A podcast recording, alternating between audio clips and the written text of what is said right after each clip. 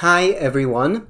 This is an audio I put out a couple of years ago called Why You Should Read Parenting Books Even If You Don't Have Kids. Each of us was a kid, and each of us struggled with our helplessness to meet our own needs when we were a kid.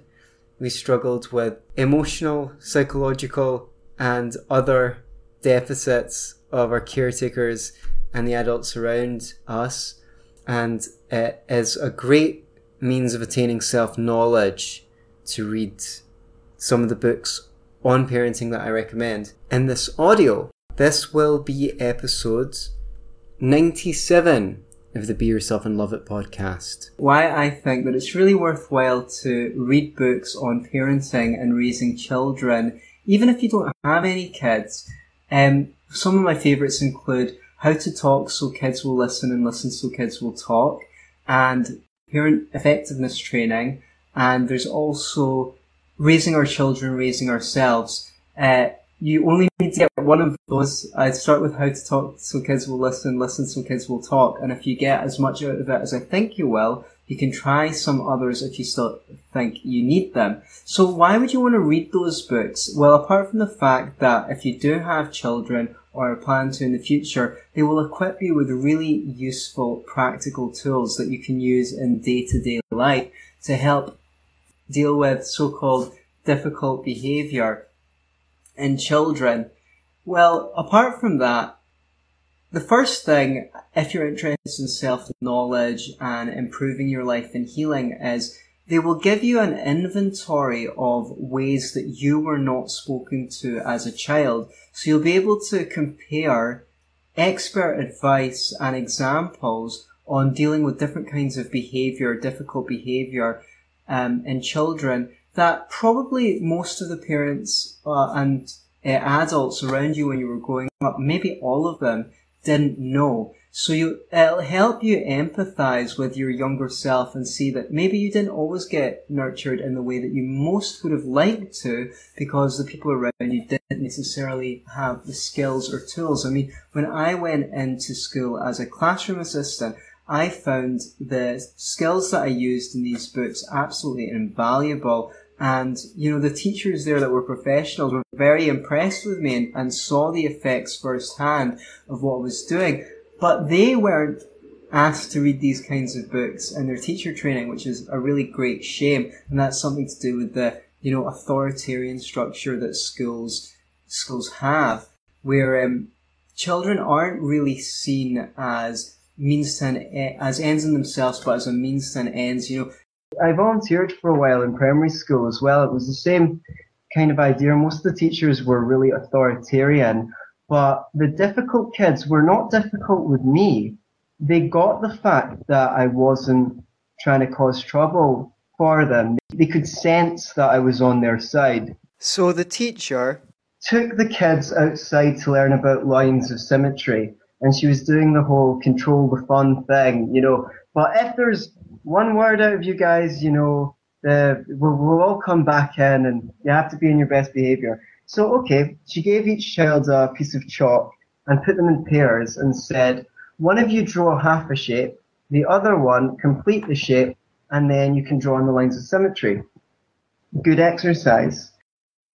Some of the children just decided to write out their names, uh, just a couple of them, and man, did she bawl at them. I mean, she's like, is your name symmetrical? And all, took the shock off them. So as soon as I saw this, I just had an instinct and I kind of swooped in and I just went up to one of them and was like, what letters in your name are symmetrical? And he just looked up at me quizzically for a moment and then po- pointed at the capital A. I was like, okay, good you can draw a line of symmetry through the A, and then went through his name and O and N, whatever letters were symmetrical. He put the lines through it. Now the teacher saw that, and to her credit, she didn't seem terribly challenged by it. You know, she didn't seem like she felt threatened by me doing that. She seemed quite impressed. I really won those kids' respect that day, and they were kids that were considered sometimes to be a bit difficult. Um, I didn't think they were difficult. I thought they needed a different form of education because they weren't the kind of children that could cope with being around, ordered around all the time. right. Right. If you've got an idea in your head that you've got a job and your job is to teach or to be a parent, then a child just becomes a means to you doing a good job, a good job of being a parent, a good job of being a child. So when you look at that, this is the first stage of healing, really, to actually notice where and be empathetic towards yourself for what you didn't get. It's also really an opportunity to learn how to deal with parts of yourself that are a little bit rebellious and when you're you're having inner conflicts. I mean, I spend quite a lot of time journaling at this moment um, and giving myself self care. And one of the things that I do is an example from a book I read on parenting is a child spills over a glass of milk and their mother wants to react and force them to clean it up while the child says that they don't want to. And instead the parent got hold of themselves and said something like, okay, I have a problem here. The milk's spilled and you don't want to clean it and neither do I. Um, so what should we do? And the child said, I know, we'll get Sophie, who's the dog, to lick it up and I'll clean the rest. Phew, you know, what a relief. What happened there is the child felt like they had their autonomy respected since they were getting to choose how to solve the problem. Here's another excerpt from a book called How to Teach So Kids Can Learn. It's by the same authors as How to Talk So Kids Will Listen and Listen So Kids Will Talk. There are no stupid questions. A special education teacher reported that she was reading a story to her class about a beekeeper when Charlene raised her hand and asked, Do a bee be a bird? The class was electrified by the question. Several children raised their hands and waved them eagerly. The teacher said, Wait a minute. Charlene, that's such an interesting question. What makes you think that a bee could be a bird? Very solemnly, Charlene replied, They've both got wings. Is there anything else that's the same? They fly. You noticed two things that were the same. Class, is there anything that makes birds different from bees? Birds got feathers. Birds is bigger. Birds don't sting you. Suddenly, Charlene's face lit up. I know, I know, she called out. A bee bee's an insect. All the heads nodded. On the board, the teacher wrote the children's conclusion A bee is an insect. This story is an excerpt from the fantastic book How to Talk So Kids Can Learn by Adele Faber and Elaine Mazlish as educators, as caregivers, our role is not simply to give children the right answers, but to help them reach the correct answers through their own thinking process. If someone comes to a wrong conclusion, perhaps the best thing we can do is to empower them by giving them the tools to correct themselves. Here's another anecdote from that book about freeing children from negative roles that they might feel the need to live up to. The following experience shows what can happen when a teacher is determined to see a student in a new light. Daryl Jackson was a large, obnoxious 10 year old, twice as big as anyone else in my class. Because of his size, you expected him to be more mature, but he behaved like a big, loud, goofy fool He'd bop other kids on the head, shove them, fling himself around, run into the hall yelling, Ah! if he heard someone coming, anything to get attention. If that didn't work, he'd start talking in a loud voice about titties and doo doo. The kids didn't like him either. He was always putting them down. You didn't know that? You're stupid. On the bus for a school trip, he'd insist on taking up two seats for himself. In the lunchroom, He'd gobble his sandwich and stick out his tongue with half chewed food still on it and laugh. I found myself saying his name over and over again with increasing annoyance. Daryl, stop it! Daryl, be quiet! Sometimes I'd physically push him back into his seat. Daryl, I said sit down!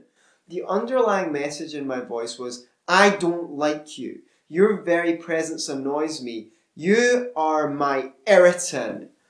Once I became so exasperated with him I made a gesture of tearing my hair out. Daryl's eyes lit up with pleasure. With a big grin, he said, I'm driving you crazy, right, Mrs. Bergen? He had achieved his goal, and not only with me, every teacher in school knew his name and they all hated him. At the lunch table, they trade Daryl stories. He had succeeded in making himself famous throughout the school it was almost funny in a horrible sort of way. He was so disruptive that I considered consulting the guidance counsellor or school psychologist about him, but there was a stubborn little part of me that decided to take him on myself. I knew that if there was going to be any small possibility of Daryl changing, I would have to change my tactics. But I also realised that I couldn't just do it mechanically. I had to find at least one quality in Daryl that I genuinely liked or admired. Without some real feeling for the child, the whole process would be an exercise in manipulation. Maybe that would be better than nothing, but I was hoping for more. The next day I watched Daryl like a hawk. His one saving grace was that he was talented at drawing. He could look at any object and reproduce it accurately. I saw Felix call him over and show him his drawing. Felix has poor hand-eye coordination, and his drawing was barely decipherable. Nevertheless, he pointed to his squiggly lines and told Daryl, Look, here's the man about to shoot the dinosaur. I thought Daryl would make fun of him, but instead he just smiled and good naturedly and pointed to the squiggles and said encouraging things like, yeah, and here's an alien coming down in a spaceship. That touched me. So Daryl could be sweet, even generous. Maybe it was because he felt so secure in the area of art. From that moment on, I launched my campaign of positivity. I started by choosing Daryl for small tasks like cleaning the chalkboard or putting away the world books in alphabetical order or feeding the turtle and then thanking him for helping me. It turned out that Daryl really liked animals. I put him in charge of the hamsters for a week and told him that the animals seemed to love it when he held them because he was so gentle. He beamed. Then I went to work on helping the other kids in the class see him differently. Whenever someone needed help, I'd say, Oh, get Daryl to show you how that works. He's good at fractions. Or, Daryl, you know a lot about animals. What kind of dog would make a good watchdog? I was hoping they'd think, since the teacher didn't seem as a pest anymore, maybe he wasn't. Whenever I absolutely had to reprimand him, I tried to preface it with something positive. Daryl, I know how hard it is to wait, but Felix needs to finish what he's saying. Or, Daryl, I know it isn't easy to control the urge to get out your seat, but right now, I need everyone sitting down and paying attention. After a while, Daryl started saying things like, See, Mrs. Bergen, I'm controlling myself. Or, See, I waited my turn. Or, I wanted to jump, but I didn't. And I'd always respond quickly and warmly. I noticed that. Or, that was hard to do. Then I started writing short notes to his mother. Dear Mrs. Jackson, Daryl has been in charge of our class pets this month, and all the animals are clean, well fed, and happy. Sincerely, Mrs. Bergen. Daryl loved that. He asked me to tell his other teachers about him now. I was happy to oblige. Mrs. Kramer, Daryl drew a map of the United States and filled in all the states and capitals. From these small changes in my behaviour came large changes in Daryl. He became very affectionate towards me. He stopped annoying, shoving, and teasing other kids. He was always jumping up to help someone draw or read or carry. When his new friend Felix had no money for a class trip, Daryl became despondent and later in the week lent him the money. He became a team player. The enemy of everyone became the friend of everyone. He shared a sandwich, candy, anything. He was Mr. Sociability. He was still loud and abrasive, but now those qualities were combined and tempered with socially desirable traits. The other teachers became aware of Daryl's feelings for me and they used it to control his behaviour. They'd say, If you don't stop that, I'll tell Mrs. Bergen, and he'd stop on a dime. He didn't want anything bad about him to get back to me. But in the end, his new behaviour never did carry over to the other teachers. They still didn't like him, and he wasn't going to go out of his way to be cooperative or pleasant with people who treated him like a big nuisance. You couldn't intimidate Daryl into behaving better if he felt you didn't care. You had to appreciate him to get appreciation from him. So I think this is a really heartwarming story about how much effect we can have on children by casting them in a new light. The important thing I have always found in my own experience is not making people wrong. So in school, if I saw a child trying to distract the class or the teacher by balancing objects on their face or any silly activity that might have been construed as attention seeking behaviour, I would never make out that what they were doing made them a bad person. I go down to their level and say something like, Do you like balancing objects on your face? And whatever they sheepishly reply, I'd say, Well, you know, there's nothing wrong with that, but you might want to wait until recess because the other children or the teacher are getting distracted. I really found appealing to children's better nature made them trust me and care for me, and so they were more willing to adapt to my requests out of goodwill. Sometimes, when children are perceived as difficult or disruptive, it's because they're playing out a role.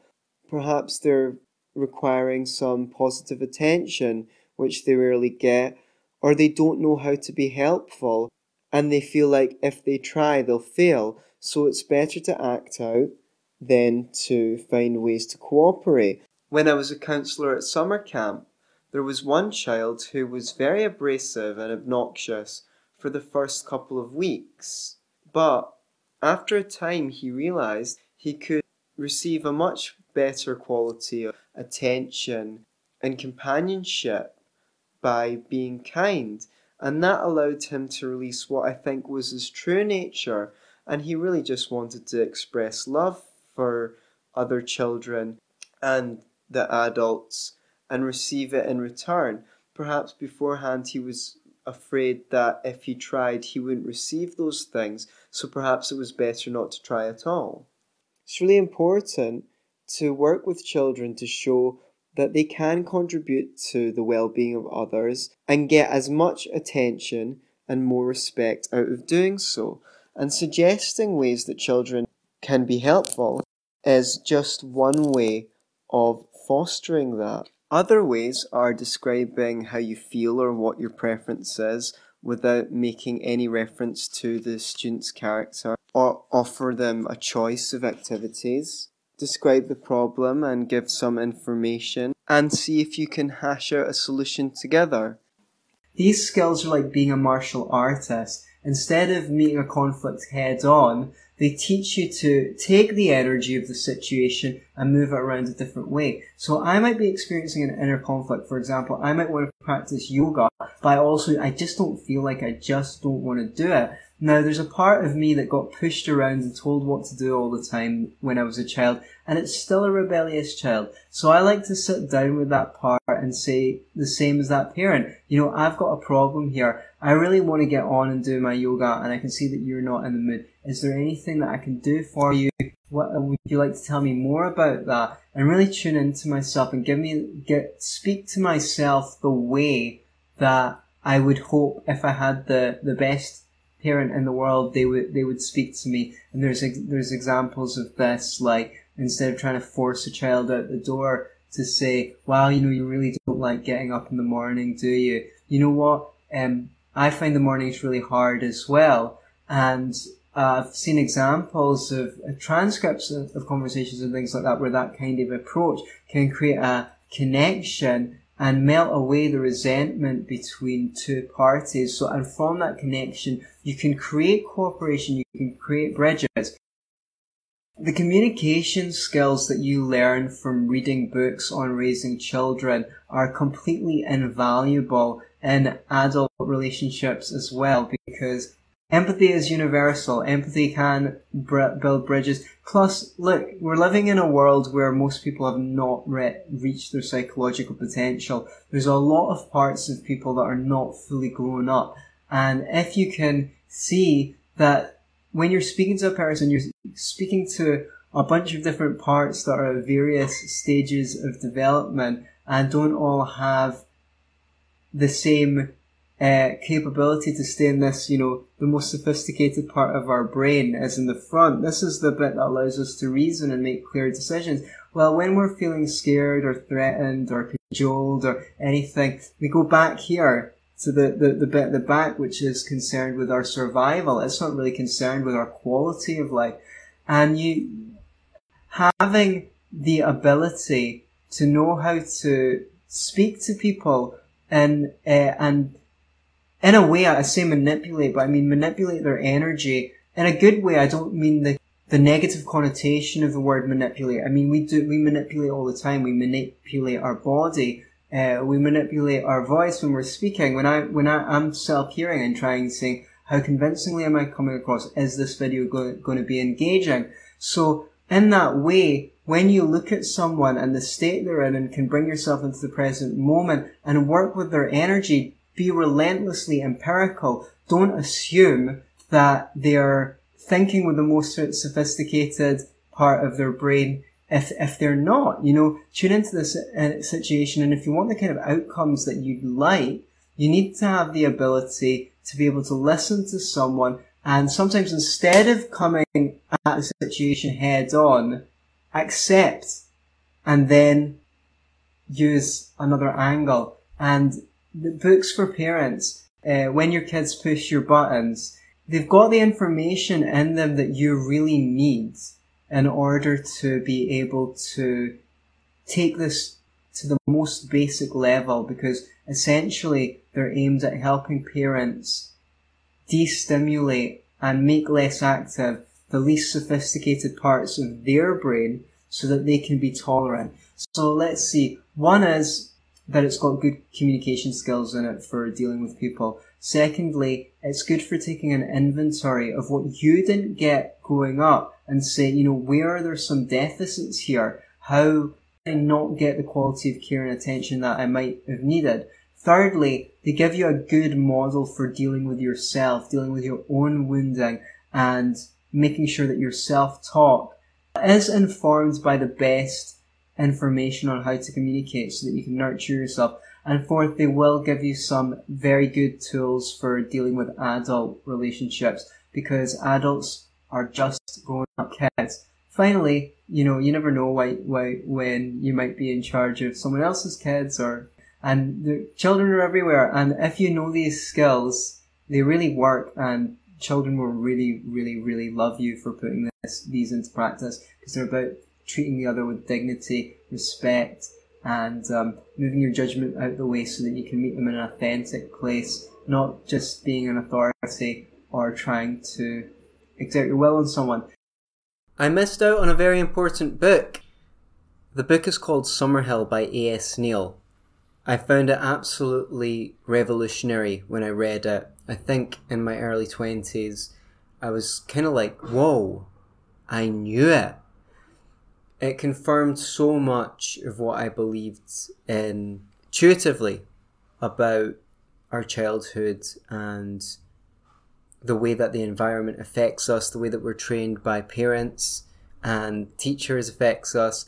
And that is a book about a school in the south of England where they gave students a lot more freedom and autonomy and they helped them choose their own curriculum.